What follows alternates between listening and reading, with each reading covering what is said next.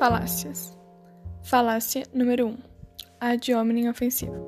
P1. Magda é a favor do aborto. P2.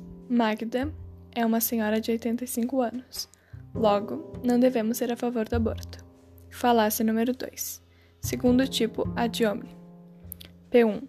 Luiz acredita que devemos mudar a cor da portaria do condomínio. P2. Luiz passa metade do seu dia dormindo e a outra saindo com seus amigos de caráter duvidoso. Logo, não devemos mudar a cor da portaria do condomínio. Falácia número 3. Interesse revestido. P1. Verônica quer vender máscaras descartáveis para a escola.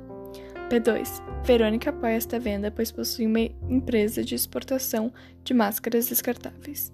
Logo, não devemos ser a favor desta parceria. Falácia número 4. Ad verecundium. P1.